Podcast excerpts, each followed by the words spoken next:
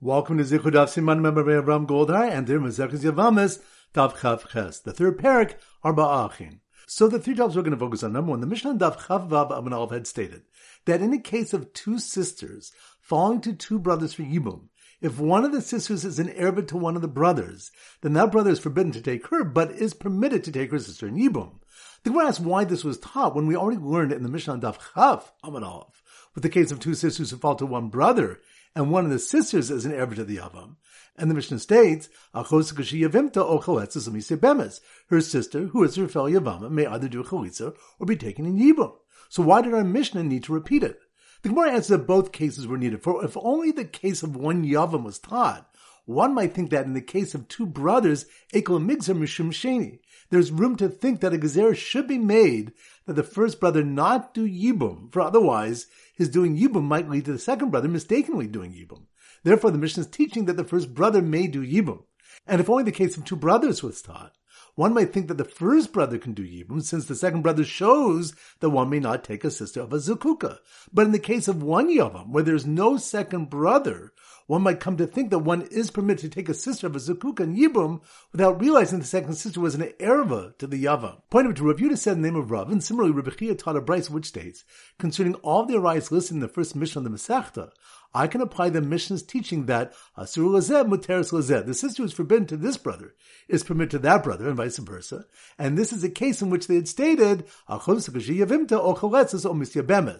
sister, who is her fellow Yavama, may do chalitza or be taken in Yibum.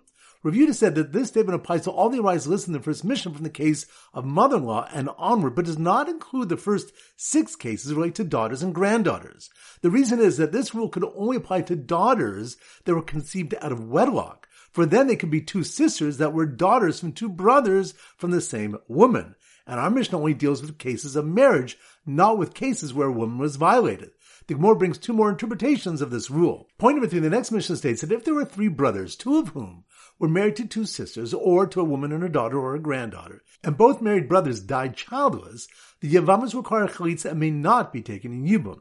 This is because each widow is a relative of a zakuka. They must do chalitza since the issue of taking a relative of a zakuka is only the rabbanim.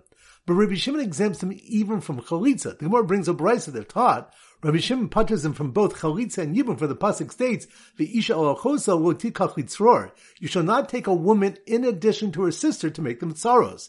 This teaches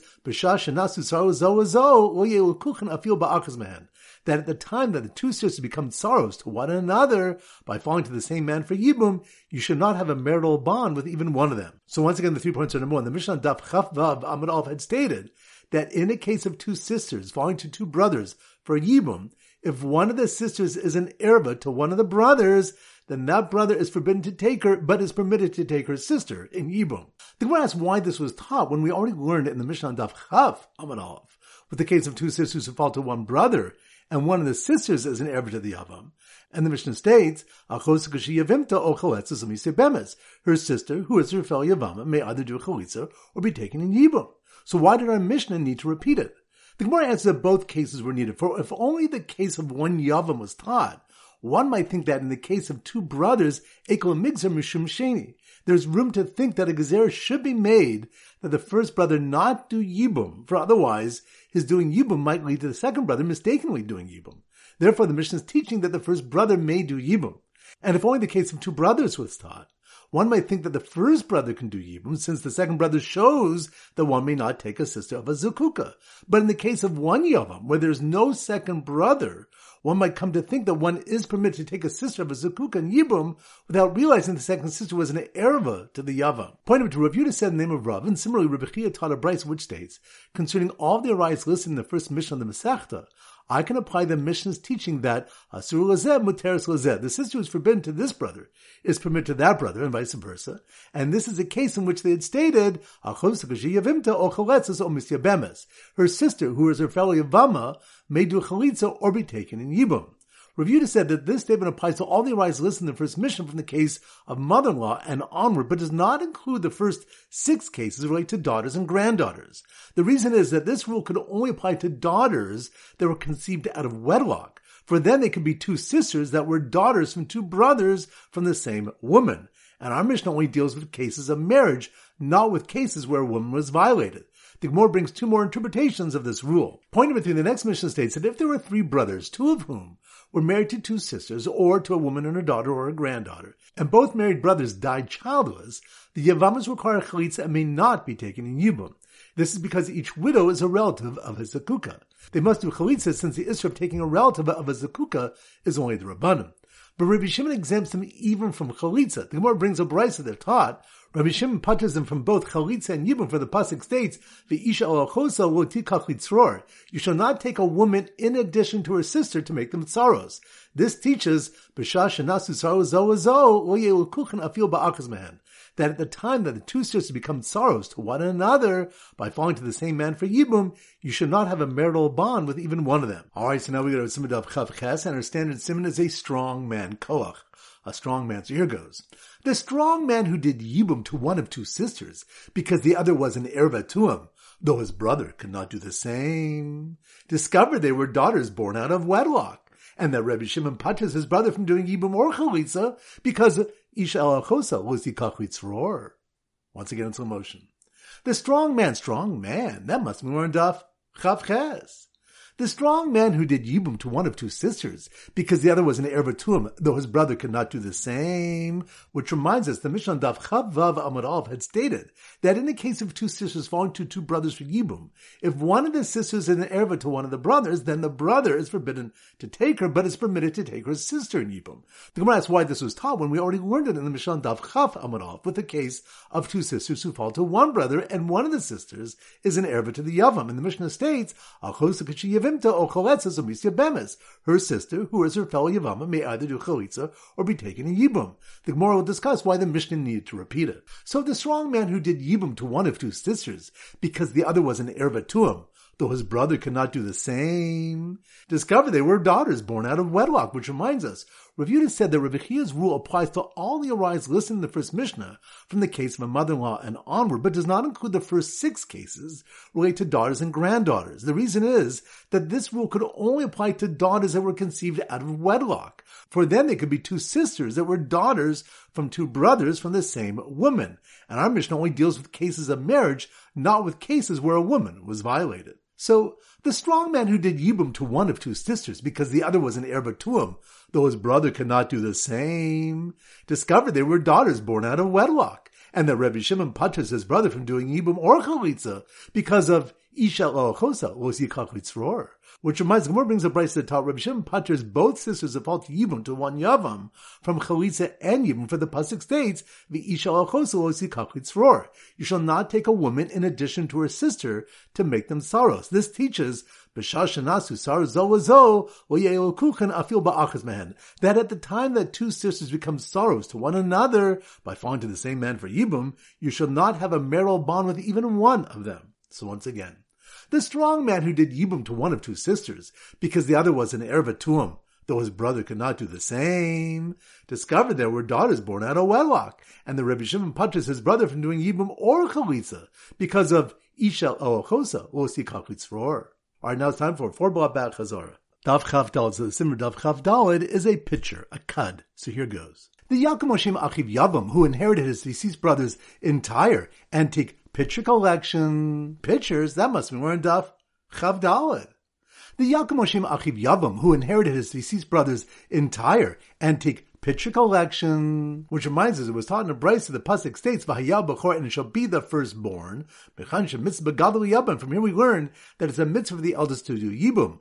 Yakum al shem achiv, he shall be established on the name of his brother, Nachla, which refers to inheritance, which teaches that the one who does yibum inherits the entire estate of his brother.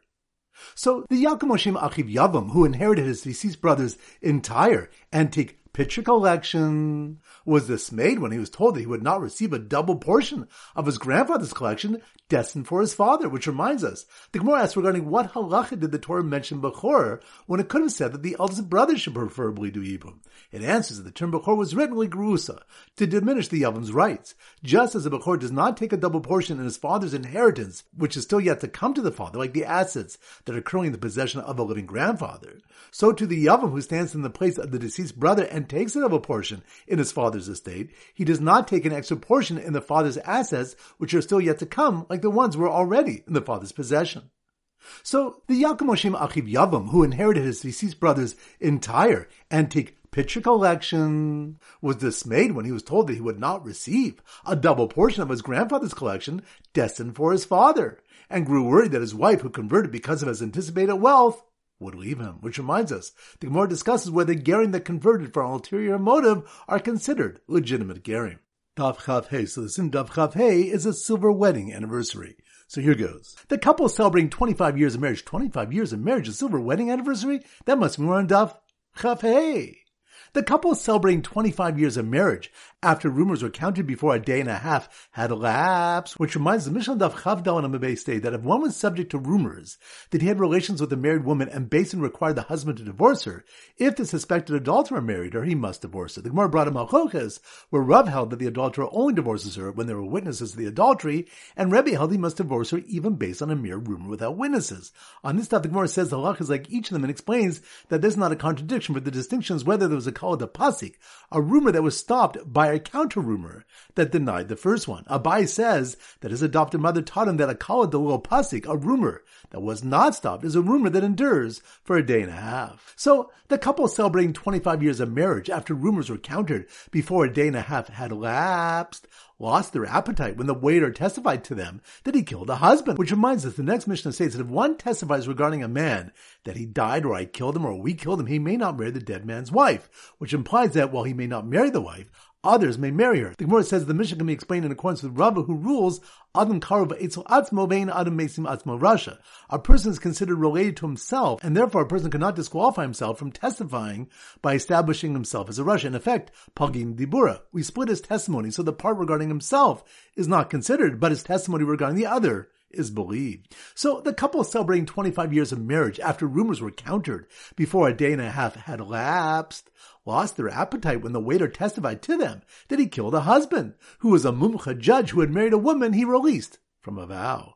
Which reminds us, the next Mishnah states, "Hachachim she'aser ish ben neder abala arzel ena." A chacham who forbids a woman to her husband by not releasing her from a neder she made, not to derive pleasure from him, and he divorced her, may not marry the woman even though a beis din of three is required to release the woman from her vow, and in such a case the judge would not be suspect since he's acting as part of a beis din, the Gemara explains that the case was with a single judge who was a yachid mumcha, an expert judge. In such a case, he may release her from the vow, and if he does not, then he is prohibited to marry her. Dav Chavav. So the Siman Dav Chavav is a military coup. So here goes. The soldier who testified that his friend died in the military coup, military coup, that must mean we're on Dav Chavav.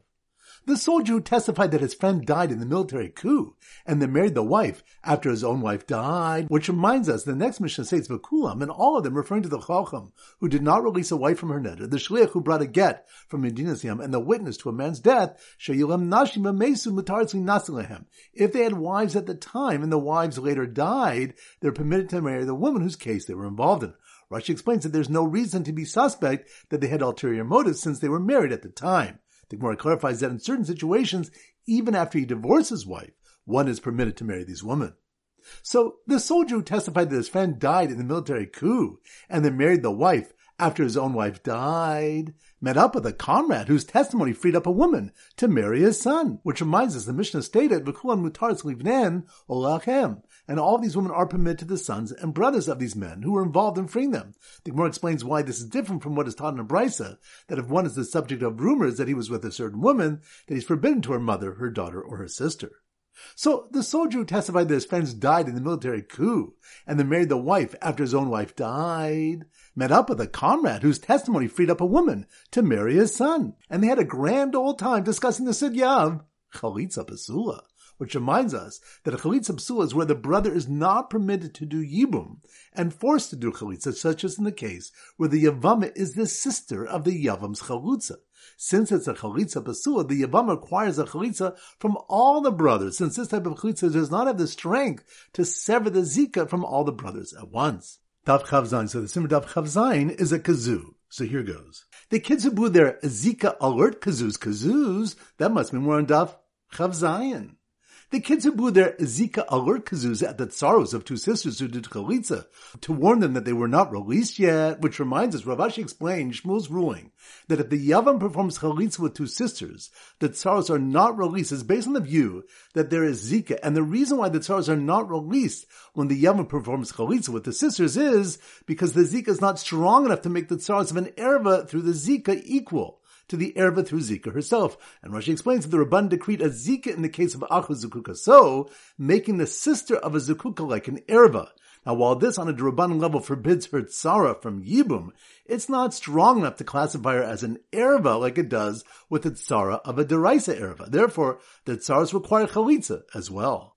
So the kids who blew their Zika alert kazoos at the tsars of two sisters who did chalitza to warn them that they were not released yet, where one was a balas get and the other a balas mimer, which reminds us, the Gemara asks, in a case in which a man's brother died childless, leaving two widows, and the Yavam gave a get to one widow and did mimer with the other one, which one should the Yavam do chalitza with? Do we say that the one that received the get should do chalitza, the chalitza, because the Yavam has already started the chalitza process with her? Or do we say it's preferred to do chalitza the one he did mimer with? Mishum de because since he did mimer with her, she's closer than her tzara to doing yibum with the Yavam, and therefore the chalitza is a stronger chalitza.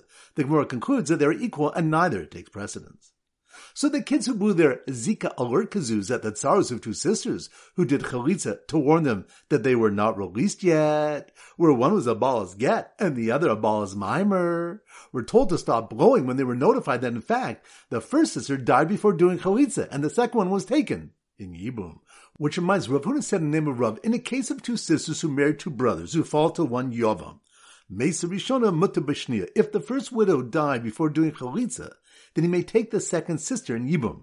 The Gemara clarifies that even though Rav holds to the principle of Shekol Yavama She'en Ani Koraba B'Shas Navila Yavama Yavo Aleha Harzo Ke'ishes Ach She'esh Banim any Yavama that I cannot call the time she fell to Yibum a Yavama is considered like the wife of a brother who has children and is forbidden to the Yavam forever. He says it only applies when it's dealing with the Doraisa of Achos Isha.